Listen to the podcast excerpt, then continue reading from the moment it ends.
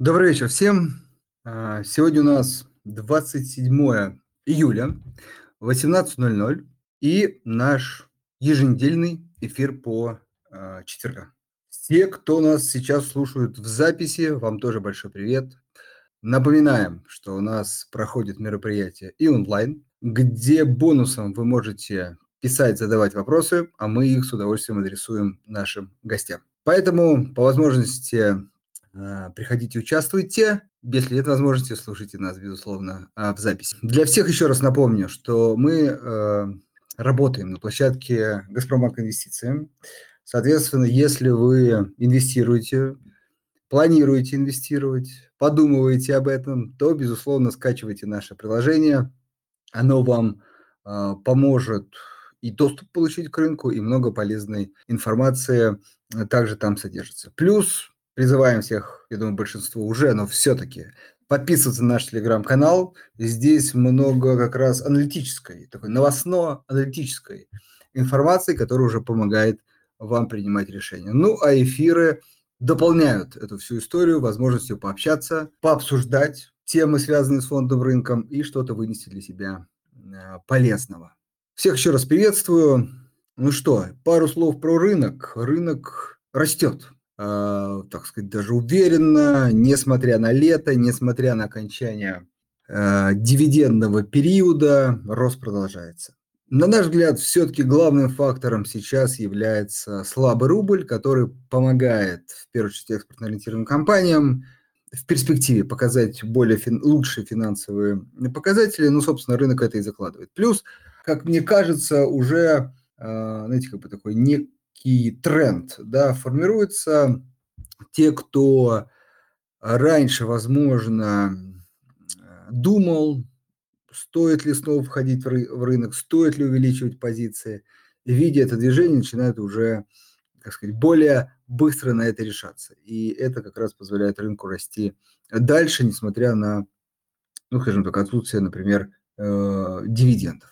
Но, правда, выходят э, финансовые данные или производственные, которые также подтверждают наше мнение, которое мы уже, ну, не знаю, какой получается, второй год транслируем, что несмотря на все сложности, несмотря на все вызовы, э, российские компании э, справляются с ними и демонстрируют, в первую очередь, производственные, финансовые показатели, и даже некоторые из них продолжают нас радовать дивидендами.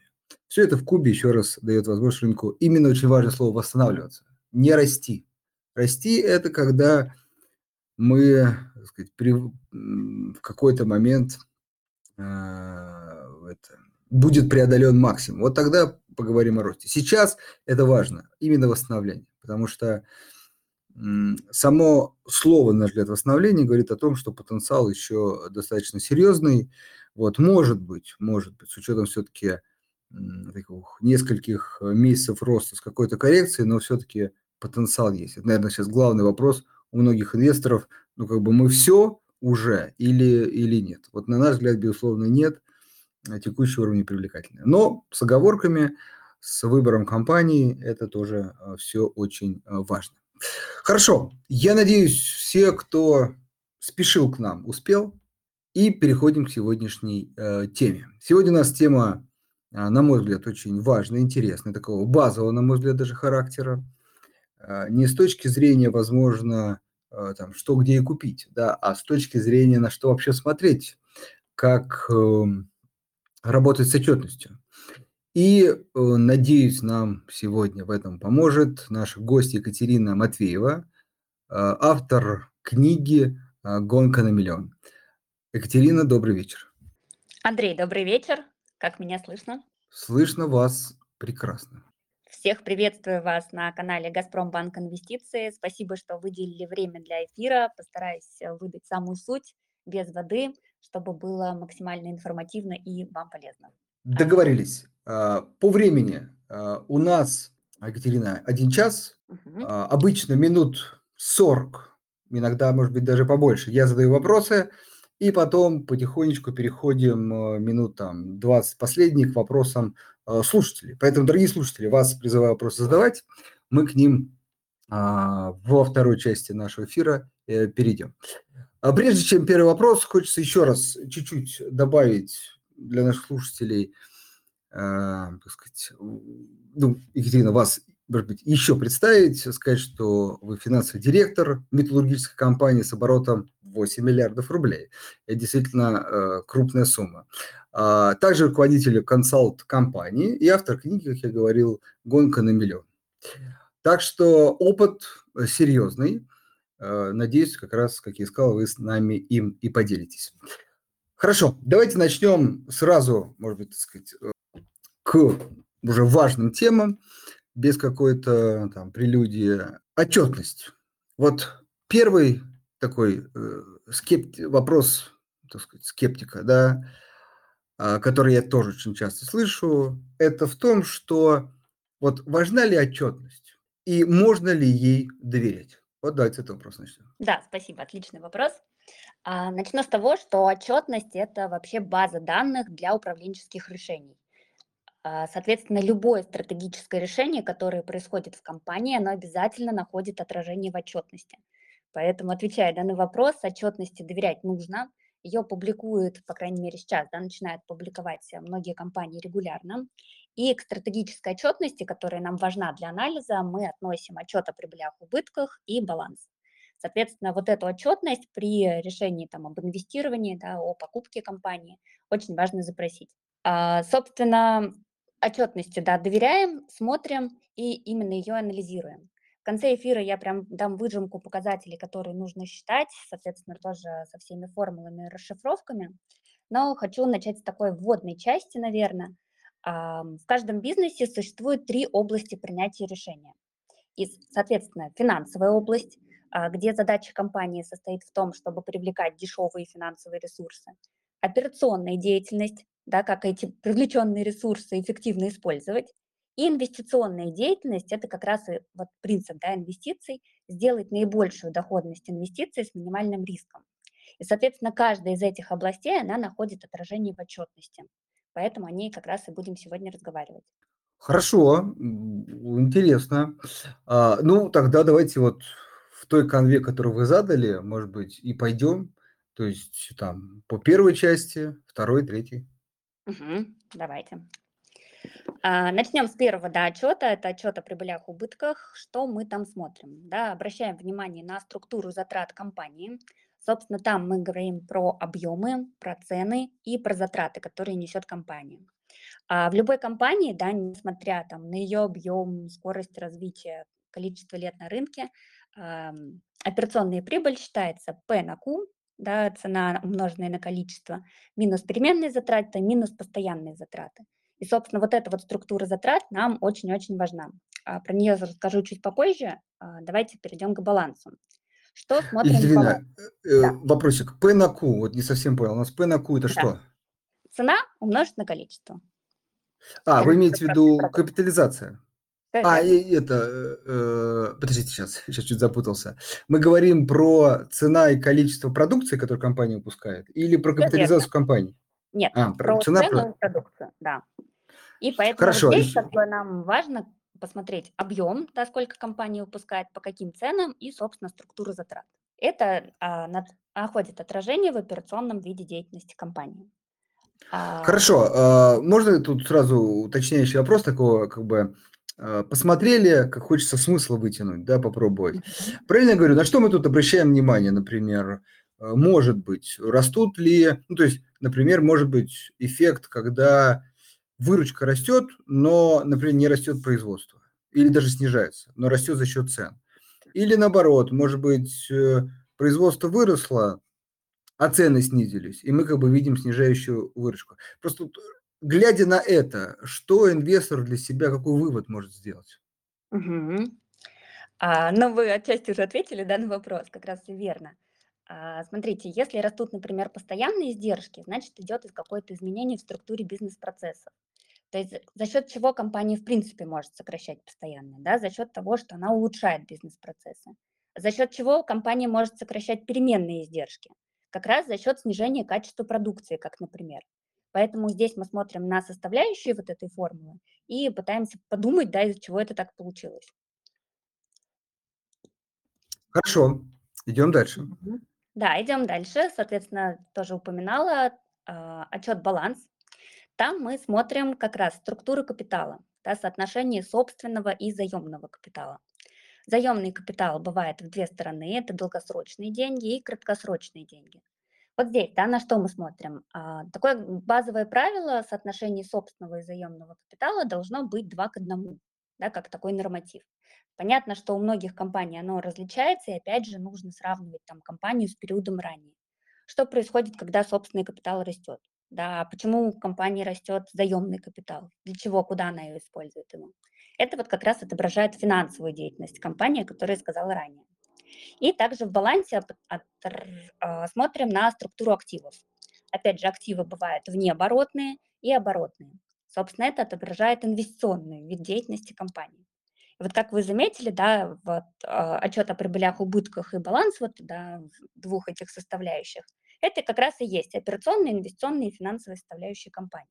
Поэтому первое, что анализируем, это вот как раз вот эти три блока. А, хорошо. Опять же, вот слово анализируем, то есть если можно, угу. ну, то есть какие выводы делаем? Ну, например, а, кстати, вот уточнить, э, сейчас секундочку, вы говорите два к одному, два это собственного было и один заемного? Да, или... да, два собственных, да. две ну, собственного к одному Да, ну просто вот на практике кажется очень редко, редко какая компания э, соблюдает это правило. Все-таки, да, скорее на хотя бы один к двум. Вот, то есть вот это уже наверное, более, более частая история. Хорошо, то есть вот мы посмотрели на соотношение собственно заемных э, средств. А, ну, например, вот для пользователя 2 к 1, то есть наоборот, э, ну, условно, 1 миллиард собственного, 2 заемного. Это вот уже критично, э, это как бы такой фактор не покупать компанию или все-таки ну, не столь критично. То есть а, какой уровень, скажем так, закредитованности должен насторожить, наверное, вот так, инвестор? Угу. Да, здесь возвращаемся к главному, наверное, правилу да, инвестиций. Чем выше риск, тем выше доходность. Если мы видим, что в компании растет риск, да, как, например, увеличение доли заемного капитала, соответственно, зачем нам меньше получать? Да, э, и здесь мы понимаем, что прибыль – это как раз плата за риск. И, например, уменьшение собственного капитала, оно ведет к повышенным рискам но это позволяет и больше заработать. Соответственно, меньше рисков, меньше доходности. Поэтому если мы видим какие-то отклонения там, в части заемного капитала, опять же, собственного, нужно просто понять, зачем компания это делает. И я вот как раз в конце эфира дам такой небольшой лайфхак а, про объяснение доходности и риска. Хорошо, а, идем дальше. На что еще обращаем внимание? А, есть такие еще назовем их не совсем финансовые да, показатели, а, например, как доля рынка. Доля рынка мы можем измерять в рублях, в клиентах и в штуках.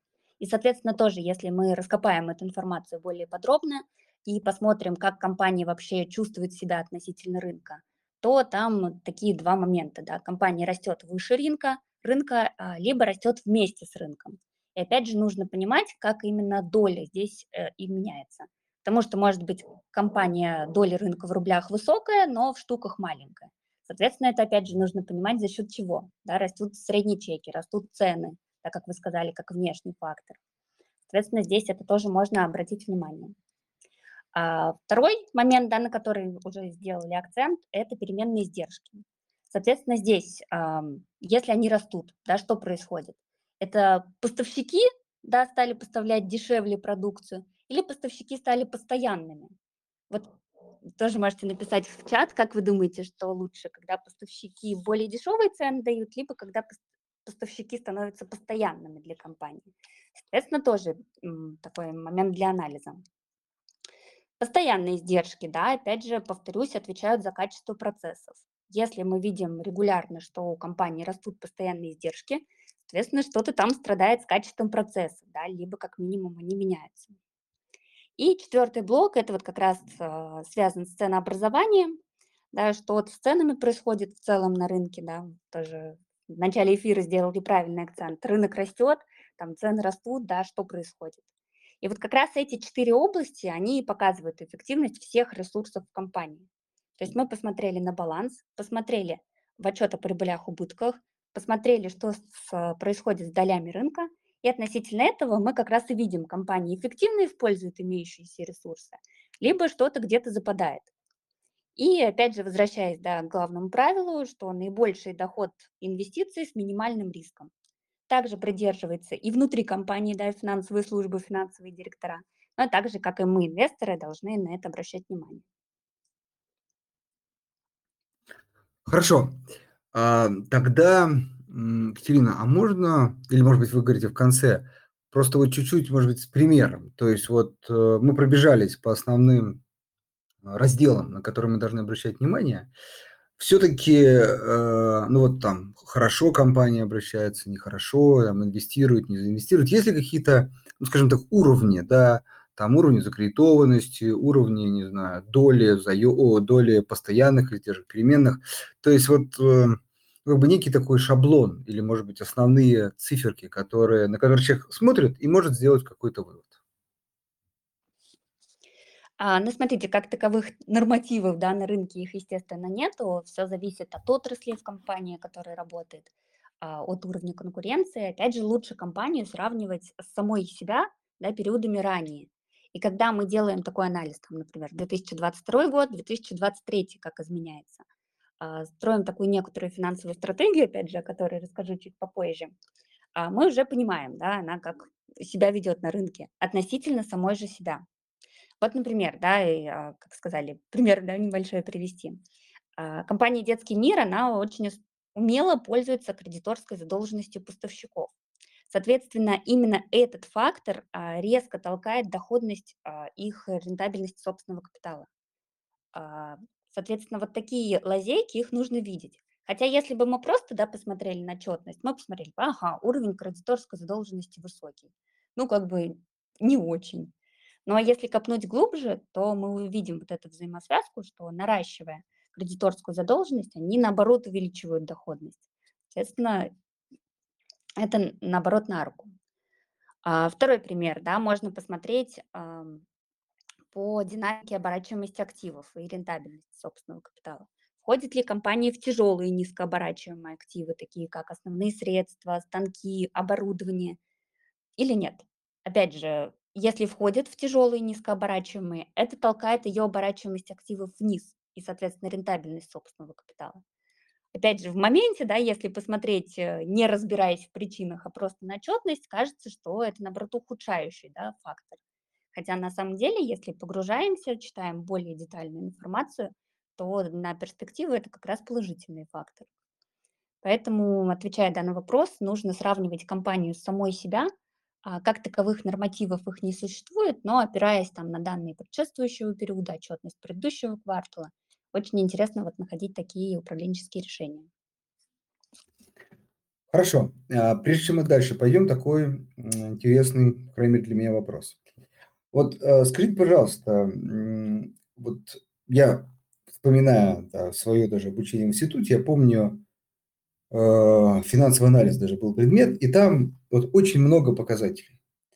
Э, там показатели оборачиваемости, рентабельности, соотношения там одних статей к другим и так далее, и так далее. Вот, и в свое время, вот применяя это на практике, э, ты как бы сталкиваешься с тем, что по факту как бы, ну, каждая компания имеет какую-то специфику. И начинается как бы сложность сравнение одной с компанией с другой. Ну, у одной что-то лучше, у другой что-то хуже, у третьей что-то еще, и вот сопоставить сложно.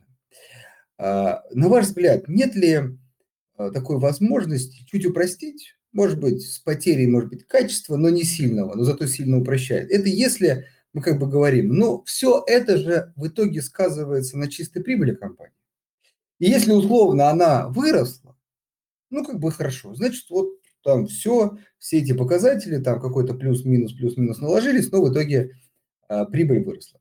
Вот, если ухудшились, ну, значит, тоже что-то, вот опять же, плюс-минус, в общем, как бы результат негативный. То есть упро... можно ли упростить инвестору жизнь, если смотреть на такие уже как бы агрегированные какие-то показатели? Ну, условно, выручка и прибыль. То есть выручка, например, выросла, говорим, что бизнес вырос, прибыль а, выросла, знаешь, говорим, что эффективность э, Андрей, спасибо за этот вопрос. Да, начну сначала, что на самом деле показателей очень много, их порядка, я не знаю, наверное, 70, даже больше показателей, да, различных. А действительно можно слишком запутаться и сказать, да ну, этот финансовый анализ, что-то тут вообще не все сходится, и как это интерпретировать непонятно. Но на самом деле достаточно знать для инвесторов всего 15 показателей, а, на которые вот очень просто ориентироваться. А если знать эти 15 показателей, во-первых, вы с любым финансистом сможете разговаривать на одном языке и, соответственно, вот прям очень глубоко копать в отчетность. Отвечая на второй вопрос, можно ли вот прям все упростить и смотреть выручку и чистую прибыль, ответ нет, нельзя. А, смотрите, какая ситуация может быть. А, мы смотрим в текущий момент, что у компании растет чистая прибыль. Представьте себя на месте предпринимателя, да, нужно вот подумать, как резко увеличить чистую прибыль компании. Ну что, давайте перестанем обучать сотрудников, сэкономим. Давайте перестать, перестанем закупать основные средства, сэкономим на амортизации. Давайте откажемся, не знаю, там, от складов, перестанем закупать материалы. В моменте у нас чистая прибыль вырастет. Естественно, у нас будут демонстрироваться отличные показатели. Но хорошо ли это для перспективы, да, для будущего компании? Нет, нехорошо, потому что она сегодня там получает чистую прибыль, через 6 месяцев она вообще ушла с рынка. И вот очень важно как раз э, не скатываться в такой примитивный анализ в части там 2-3 показателя просмотрели и все, сделали какие-то выводы. А лучше идти все-таки в глубину, если мы нацелены на долгосрочные инвестиции с понятным доходом. Не знаю, ответила на вопрос или нет? Да, хорошо, хорошо. А вот можем, как бы, у нас время очень быстро проходит обычно вот все-таки перейти к этим 15 показателям, чтобы успеть еще и пообсудить их. Давайте, давайте, конечно. Да.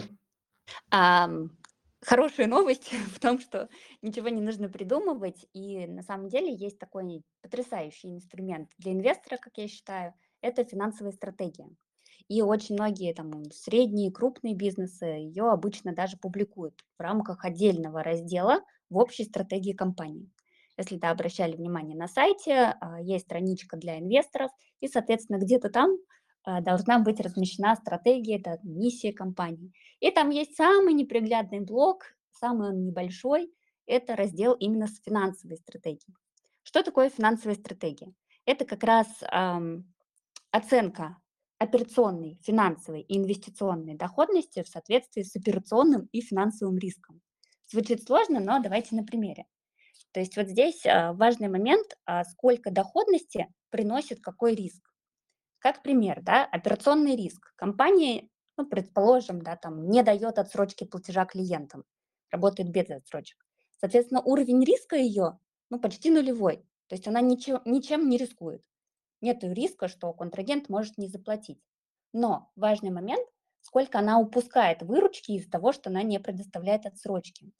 И, соответственно, вот финансовая стратегия, она как раз отвечает на вопрос, сколько доходности, какой риск. И показывает вот эту сбалансированность а, между доходностью и соответствующим риском. А, собственно, в составляющей финансовой стратегии вот как раз и зашиты те 15 показателей, которые давайте обсудим. А, можно прям под запись. Все формулы, естественно, есть в интернете. Сильно подробно не будем останавливаться, но на основных моментах. А, первый важный показатель– это операционный рычаг. Второй показатель– это норма прибыли. Третий– это оборачиваемость. Екатерина, а, да. Да, а можно хотя бы, ну, ну там, как считается, что на что делится? Эм, да, давайте. Да. Операционный рычаг, собственно, он показывает зависимость а, между объемом производства и операционной прибылью. Считается как операционная прибыль плюс постоянные издержки – разделить на операционную прибыль. Это вот первый важный показатель. Вот, если можно, да. кратенько, что, что показывает? Зависимость между объемом производства и операционной прибылью. Как изменится объем производства при изменении прибыли? И мы как, какой смысл, то есть, если, например, в динамике он уменьшается, или, то есть, уменьшается, да, то это хорошо. Или, то есть, ну, да. как, то есть, то есть угу. Если в динамике он увеличивается, как раз это хорошо.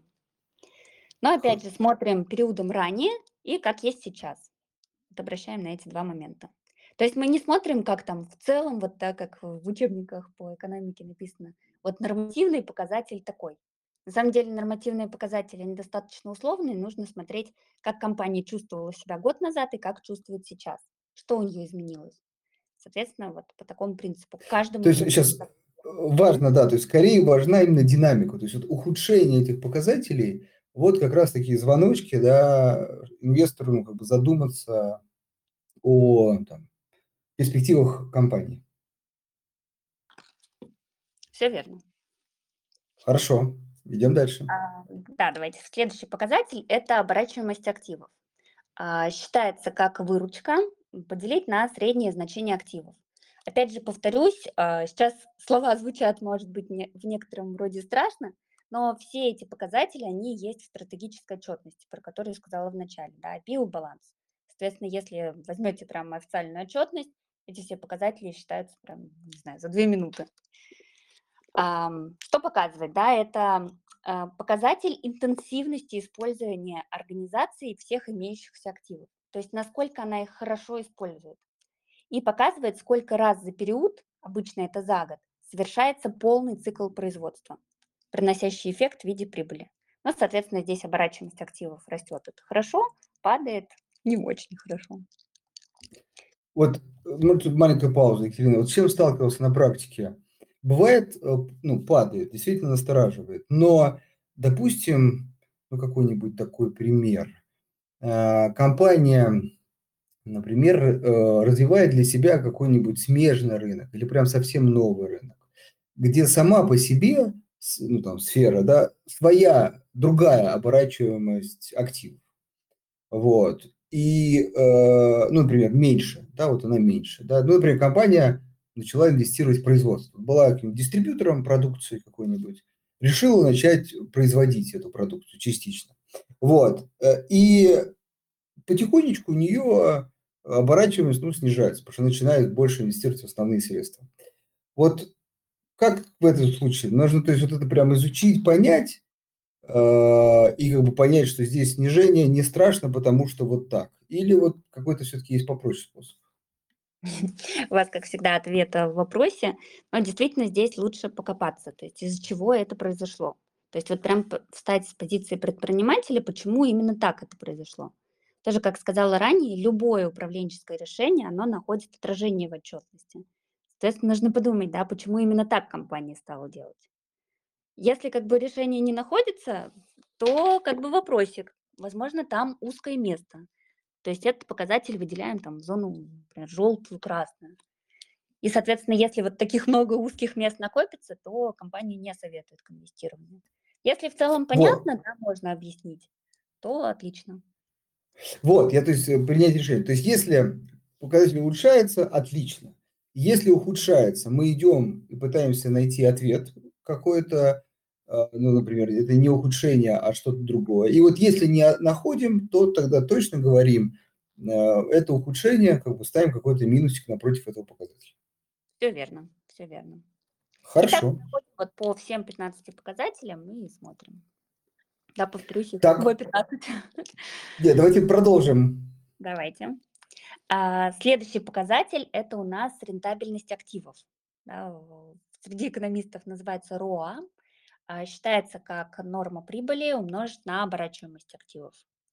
Соответственно, оборачиваемость активов мы с вами проговорили, а норма прибыли, так, если у меня память не изменяет, на всякий случай формулу проверьте, потому что работаю без подсказок, это операционная прибыль минус налог на прибыль и поделить на выручку.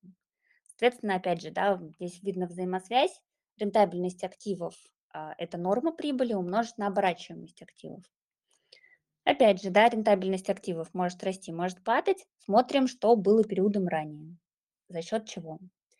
А, важный момент а, на рентабельность активов влияет как маржа компании, да, помните, это P на Q минус переменные издержки, так и оборачиваемость.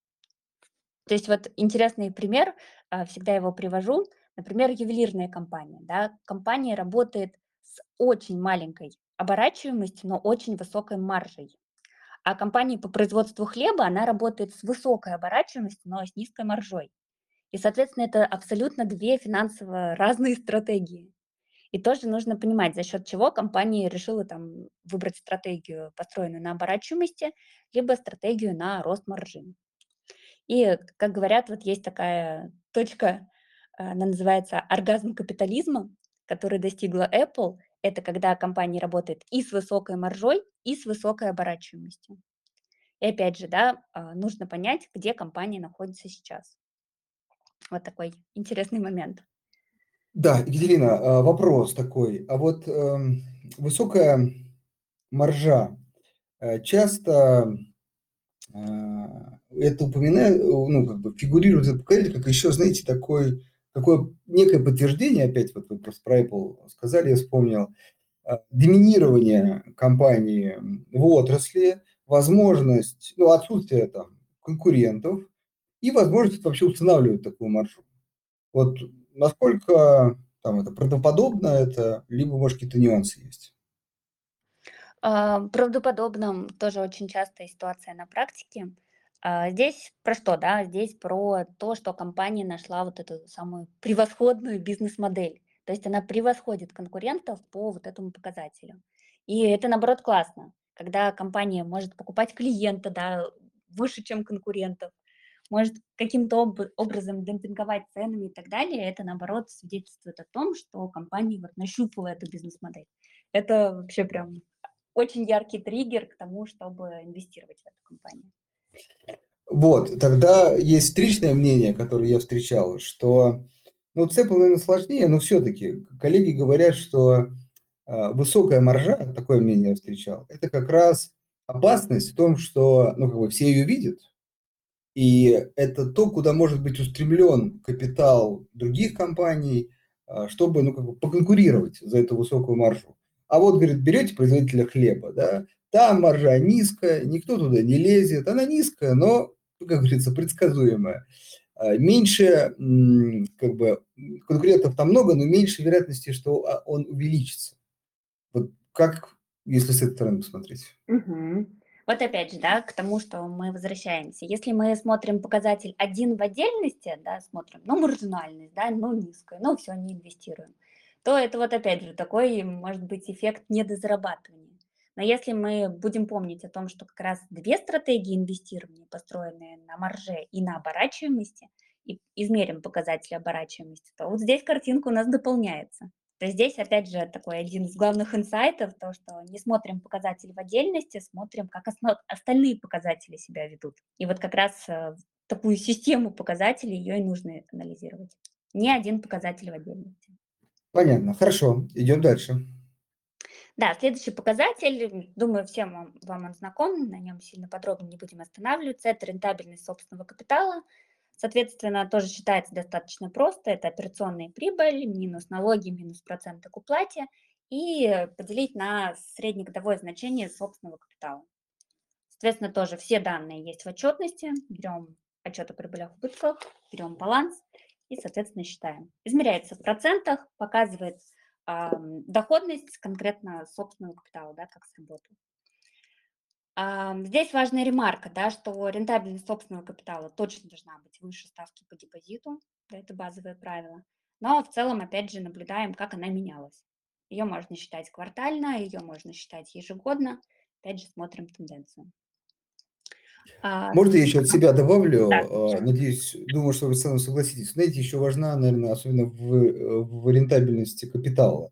Я вспомнил. Даже не, не, динамика тоже важна, но иногда еще важна волатильность. То есть иногда, может быть, знаете, общая динамика плюс-минус, да, но то 20%, то 5%, то 20%, то 5%. То есть волатильность э, тоже, ну, мне кажется, должна влиять на принятие решений, показатели. Все верно, все верно. Ну, да, надеюсь, немножко запомнился пример вот с чистой прибылью связанный. То есть в моменте, может быть, это хорошо, да, но на долгий срок э, инвестирования это как бы не очень хорошее принятое решение. Поэтому если сильная волатильность, опять же, нужно обращать внимание. Все верно. Да, хорошо. А, следующий показатель, еще немножко осталось, это финансовый цикл. А, измеряется он в днях, считается как период хранения запасов плюс период погашения дебиторской задолженности минус период погашения кредиторской задолженности. Соответственно, чем длиннее финансовый цикл, тем больше требуется вложений на его содержание, скажем так. Поэтому здесь тоже можно его по-разному считать, обращать на него внимание. Здесь, в принципе, как раз мы делаем небольшую отсылку к бизнес-процессам, сколько компания хранит запасов, какими отсрочками работает, как она работает с поставщиками. Да, вспоминаем вопрос, а, там, дешевле поставщики, либо лучше постоянные поставщики. Соответственно, здесь все про это. Следующий показатель – это процентное бремя. А, сейчас, секундочку. Угу, небольшой звонок был. А, считается как операционная прибыль минус налог минус проценты. Разделить на операционную прибыль минус налог. Соответственно, процентное бремя, ну, наверное, всем такое знакомое название, да, как налоговая нагрузка. Соответственно, здесь это тоже отображается. Следующий показатель, тоже немного его упоминали, это финансовый рычаг. Как раз показывает, а, насколько компания хорошо привлекает заемные средства, как эффективно их использует. Это все про это. А, предпоследний показатель – это средневзвешенная стоимость капитала, называется она ВАК. А, собственно, это как раз планка, ниже которой мы не можем опуститься по доходности. Многие компании ее считают, соответственно, норматив внутри компании установлен – а, здесь про то, по какой стоимости компания привлекает заемный капитал, как считает стоимость собственного капитала и, соответственно, как планирует да, соотношение доли собственного к доле заемного. Помните, вначале рассказывала про соотношение 2 к 1, соответственно, у всех компаний вот эта средневзвешенная стоимость капитала, она разная. Да, маленькая ремарка в том, что ранее многие компании привлекали заемные средства на иностранных рынках, да, в иностранных банках. Ну а сейчас такая возможность закрылась, и, соответственно, многие компании перешли а, в российскую финансовую систему. Да, и из-за этого, возможно, возрастает стоимость как заемного капитала для компании, так и стоимость собственного капитала. Поэтому вот здесь такая небольшая поправка, если прям сравнивать там 21 20 год и так далее, здесь ну, немного некорректной информации может быть, потому что внешняя ситуация сильно изменилась, конкретно в этом показателе. Ну и, собственно, последний показатель – это коэффициент реинвестирования, а, сколько компания, грубо говоря, выводит на дивиденды акционерам, сколько она готова обратно реинвестировать в бизнес на развитие. Тоже важный показатель. Считается, как всегда, да, операционная прибыль минус налог минус проценты минус дивиденды. А, и поделить на операционную прибыль минус налог минус проценты. Здесь, соответственно, показатели у всех разные. Кто-то работает на уровне реинвестирования 30%, то есть обратно в бизнес отправляет, кто-то на уровне там, 50 на 50. Здесь все прям индивидуально. Опять же, нужно, нужно смотреть, как изменяется ситуация в динамике. Все. Собственно, вот эти 15 показателей, они как раз и формируют финансовую стратегию компании. А, понятно, что в открытых источниках так не будет детально прописано. Вот у нас там операционный рычаг столько составил, норма прибыли такая-то. Но а, учитывая легкость формул, да, доступность информации, можно там вбить в Excel в Google табличку один раз и потом просто по этим 15 показателям прогонять любую компанию. Да, смотрим, опять же, период ранее, период сейчас и принимаем уже на основании этого управленческое решение. Не запугала Хорошо. Да, постарай, постарай. Мы даже, я подумал, мы, вот э, слушатели спрашивают эти показатели, я думаю, мы с коллегами сделаем, а, ну, какую-то такую брошюрку, где показатель и как считается. Я думаю, будет полезно. Кстати, он, я думаю, на, надолго пригодится. А, следующий вопрос. А, скажите, пожалуйста, есть вот еще такой интересный отчет, как отчет о движении денежных средств. Вот скажите, пожалуйста, несет ли он какую-то дополнительную пользу? Если да, то какие именно там показатели несут? На, какие, на что именно там смотреть, какие выводы можно из него сделать дополнительно. Um, да, это как раз третий э, основной да, отчет э, в управленческой отчетности, там бухгалтерской отчетности, кроме отчета движения капитала. А в целом он больше относится к операционному виду деятельности компании, показывает, сколько в компании в целом просто поступлений, да, и куда деньги тратятся. Там есть абсолютно такая же разбивка на операционный, финансовый, инвестиционный вид деятельности – Соответственно, там а, можно посмотреть дельту. Что такое дельта? Да? Это по операционный вид деятельности, сколько поступлений, сколько выбытий по операционному вид деятельности. Если, соответственно, выбытие превышает, угу, тревожный звоночек, то есть операционный вид деятельности не справляется. компания в результате этого залезает в заемный капитал. А, ну, аналогично, да, по финансовому, по инвестиционному. И можно посмотреть дельту по общему денежному потоку. То есть в целом компания зачем а, к заемному привлекает? Она хочет пополнить оборотные средства, да, у нее какая-то ситуация с кассовым разрывом. Либо там съедает, например, инвестиционные виды деятельности, как я ранее сказала, она там инвестирует в тяжелые а, низкооборачиваемые активы. Ну, соответственно, не скажу, что много управленческих решений оттуда можно взять, но в целом как триггер, да, можно обратить на это внимание. А, ну вот, повторюсь, к стратегической отчетности это, этот отчет не относится, но в целом для анализа вот на эти точки можно ориентироваться. Хорошо. А, тогда еще один такой эм, важный, может быть, более глубокий вопрос. Это вопрос по поводу амортизации. Вот тут особенно, исходя из вашего опыта, там, работы в реальных компаниях, насколько она в реальности отражает, ну, действительно, там, понесенный износ компаниями, предприятиями, или все-таки, ну, скажем, она бывает далеко от реальности и тем самым искажает э, там, ну, чистую прибыль. И вот, например, одна из причин этого, и тоже хочется по этому показателю ваше мнение услышать, вот ебеда. Насколько вы согласны ее использовать в оценке там, доходности компании? Или все-таки прибыль э, ну, более, скажем так, э, справедливый показатель? Um, EBITDA, да, начну с конца, наиболее интересный показатель для инвесторов, по крайней мере, если мы говорим не про инвестиции, которые на бирже да, происходят, а именно про инвестиции частные. То есть я как инвестор хочу вложиться в компанию, вот мне нужно для этого именно операционную прибыль смотреть.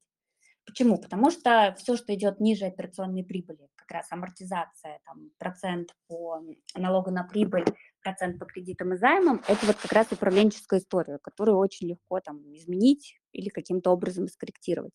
Поэтому EBITDA, да, это основной показатель, на который следует ориентироваться инвестору, именно частному инвестору.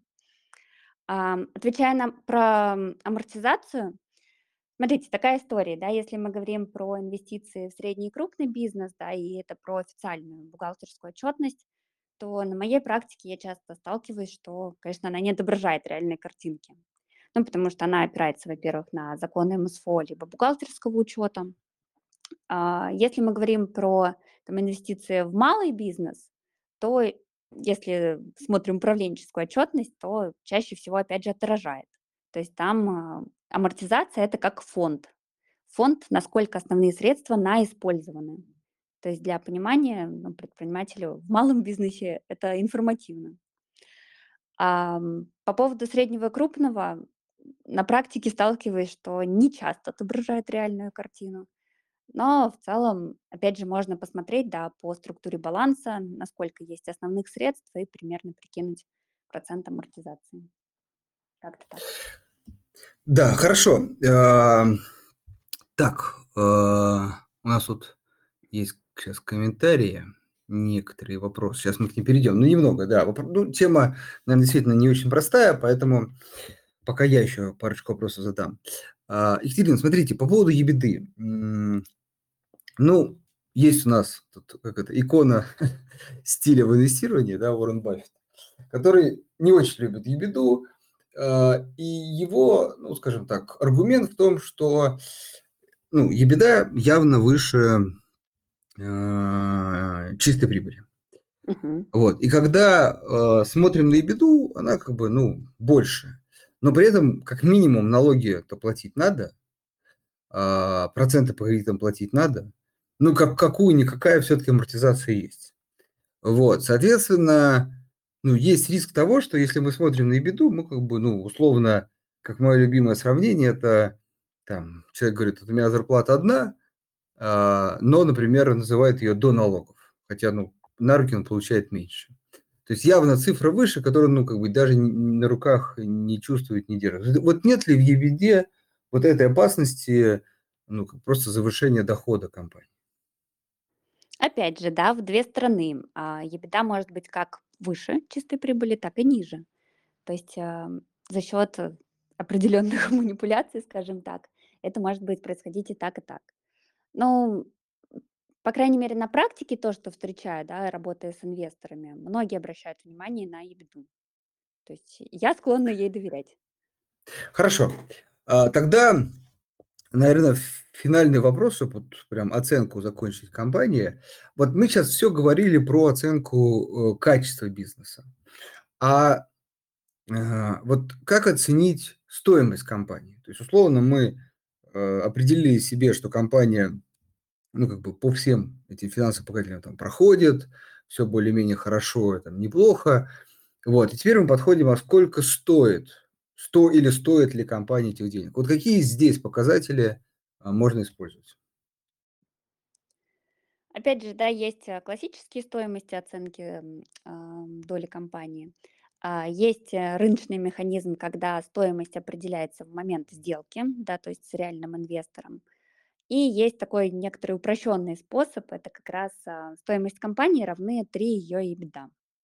Такой вот прям самый упрощенный, самый, наверное, часто используемый в последних сделках, которые я видела, это вот как 3 EBITDA. А по... А, Екатерина, а, секундочку, да. вот тут чуть можно становиться интересная такая мысль. И это, а, ну, понятно, это грубо, но все-таки. И неважно, какая отрасль, специфика. Это вот, ну, да, это чисто вот, э, такую оценку на коленке сделать, это вот взять три беды.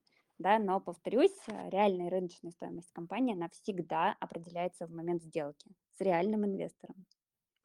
Не, это понятно. Тут скорее мы же инвесторы. У нас э, как это, сделок каждый день каждую секунду сделки, да. Uh-huh. Вот вопрос все-таки случай, когда компания торгуется на бирже, у нее есть уже оценка, есть капитализация, но нам надо определить хотя бы для себя, все-таки это дорого, недорого, может быть, конечно, там, вы сторонник, может быть, эффективного рынка, да, вот, но есть цена, значит, столько и стоит.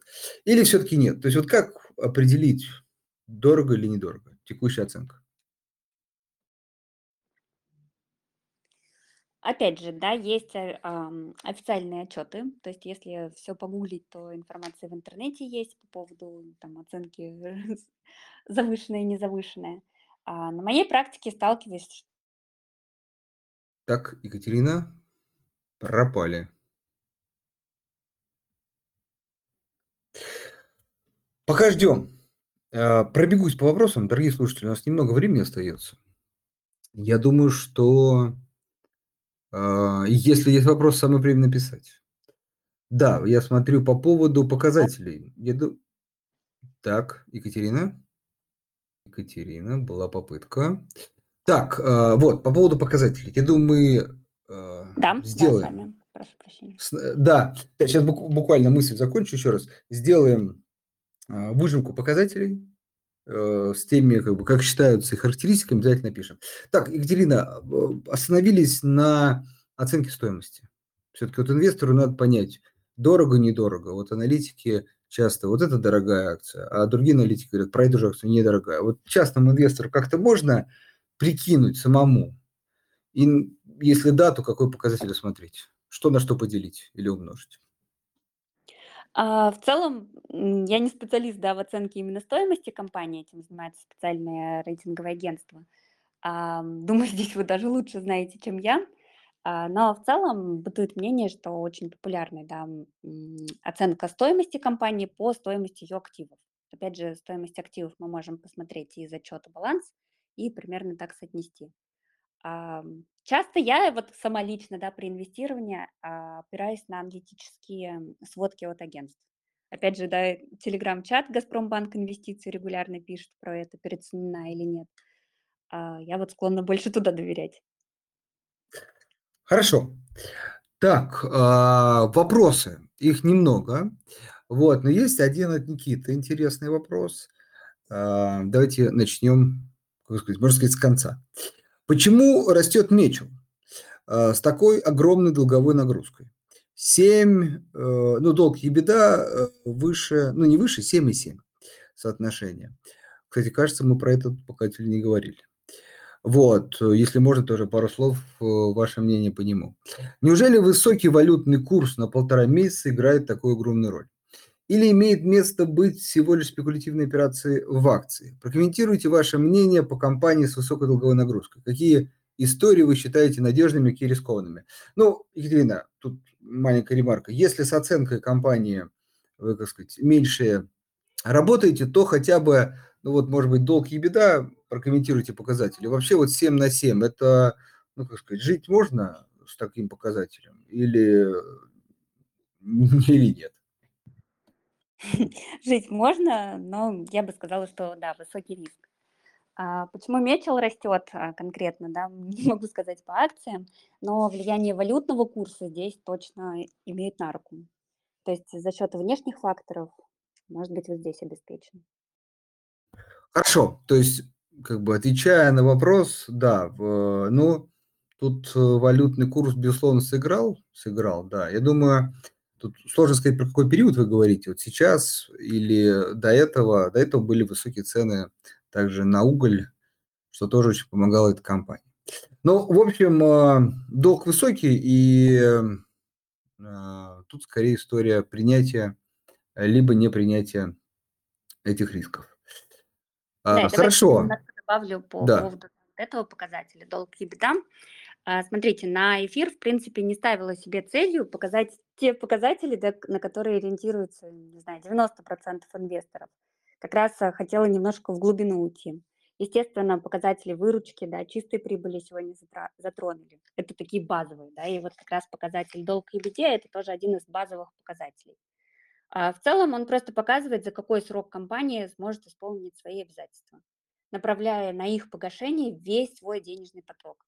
Соответственно, здесь чем выше уровень значения показателя, тем больше уровень долговой нагрузки. А значит, соответственно, риск неисполнения финансовых обязательств. Но опять же, чем выше риск, да, тем выше доходность. То есть вот здесь, ну, такой показатель как ориентир. Я бы его брала в качестве базового. Хорошо. А, еще такой вопрос от меня. Вот вы вспоминали детский мир, а, и вот там а, дай бог мне памяти, все-таки с долг и беда было все хорошо, но вот, например, не было собственного капитала. Но, правда, справедливости ради, там просто была большая часть э, кредиторской задолженности. Даже не долго, там, процентно, кредиторской задолженности. Вот вообще отсутствие капитала очень часто частных инвесторов смущает, пугает. Вот это страшно или тоже, ну, как один из показателей, если все остальные, скажем так, в норме, то ну, тоже ничего страшного. Да, если в целом остальные показатели в норме, ничего страшного, отвечаю. А, и здесь важный момент, что а, если копнуть опять же в глубину, да, из чего состоит их заемный капитал, да, из привлеченных средств, а, из умелого использования кредиторской задолженности поставщиков. Опять же, если мы начнем копать в другие показатели, мы увидим, что именно вот этот фактор, он резко толкает доходность их рентабельности собственного капитала. Поэтому, опять же, на один показатель я бы не ориентировалась, но в целом посмотреть в купе, как другие меняются, да, в соответствии с ним, это полезно. Хорошо. Тогда такой еще вопрос. Вот, например, есть компания, ну, прям совсем яркий представитель это э, Сургутнефтегаз, может быть, более сейчас в последнее время показательный, например, Интерао. В общем, это история, когда компания копят э, наличность на своем балансе, э, там никуда не инвестируют, не вкладывают, ну, максимум, там, может быть, на депозит. Вот. А с одной стороны, и, и вот как тут сложность возникает. С одной стороны, все показатели там, закредитованности, ну, все показатели кредитоспособности улучшаются. С другой стороны, все показатели э, рентабельности ухудшаются. Вот, вот на ваш взгляд, все-таки такое складирование денег, это скорее про неэффективность или скорее про безопасность? Интересный вопрос. Отвечу, что нужно смотреть в купе с другими показателями, но обычно считается, что складирование собственных средств, это значит, они не работают, да, ставка депозита желает эм, оставаться лучшей. Вот, и я бы здесь отметила, наверное, с моей точки зрения, это больше про неэффективность. То есть компания не знает, как их еще использовать, кроме размещения на депозите. С другой стороны, да, это про безопасность, это про быстрый доступ к наличным деньгам. Возможно, они как раз под какую-то цель да, собраны именно в моменте. Потому что, например, отчет, да, в котором мы можем посмотреть там остатки, а, а, он на дату. То есть мы сделали там отчетность на 31 декабря. На 31 декабря да, там денежных средств много, но посмотрим чуть дальше, первый квартал, там уже, например, денег нет. Вот, соответственно, здесь нужно просто помнить, что вот это фиксирование, да, остатка, оно на дату идет. Нужно посмотреть, что в динамике. Если, конечно, в динамике там остатки денежных средств растут, то это больше сигнал о неэффективности использования. Хорошо. И э, финальный вопрос, но если можно поподробнее, э, что же очень важная тема. Мы все про анализ текущих показателей, но часто э, инвесторы, даже в том числе и опытные, говорят про то, что ну, как бы, мы покупаем будущее компании, мы покупаем будущее финансовые показатели. Вот э, подскажите, пожалуйста, э, каким образом на основании все-таки а, предыдущих данных, или, может быть, на основании чего-то другого, постараться инвестору спрогнозировать э, финансовые показатели, ну, хотя бы основные, там, выручка, а, прибыль. А, хороший вопрос. Смотрите, здесь, как вы уже заметили, да, многие показатели, они взаимосвязаны. И как раз вот такой инструмент, как финансовая стратегия, он позволяет не просто посмотреть, да, что компания делала периодами ранее, но как раз спрогнозировать. То есть, ну, например, да, возьмем коэффициент эм, реинвестирования. Вот если все эти показатели связать между собой, а они точно связываются, то мы можем просто подставить значение, что вдруг компания решит там изменить дивидендную политику, да, соответственно, изменится коэффициент реинвестирования. Что тогда произойдет с рентабельностью собственного капитала? Угу. Посмотрели, да, растет или нет, падает там или нет. И вот по такой корреляции показателей между собой как раз очень удобно прогнозировать будущее. То есть мы смотрим, угу, показатель выручки, да, предположим, что там, ну, я не знаю, отрасль металлургии в следующем году а, добавит 20% к рынку. Соответственно, выручка за счет там, изменений цен вырастет на 20%. Окей, а что дальше произойдет? И вот как раз а, фишка в том, что все вот эти 15 показателей, их можно спрогнозировать на будущее благодаря инструменту финансовой стратегии. Отлично. А, так, пробегаюсь э, на всякий случай по вопросам. А, кстати, минутная пауза. Вот как раз а, Да, финансовую стратегию, моя книга, чтобы сильно не отклоняться, можно там прочитать. Она называется «Гонка на миллион» с издательством Альпина Пром. И вот как раз а, про как построить финансовую стратегию, именно которая приведет бизнес к победе в будущем, вот про эта книга. И там вот как раз а, очень много рассказано про сами финансовые показатели, про их взаимосвязь. И там прям есть такая интересная картинка, как это все взаимосвязано.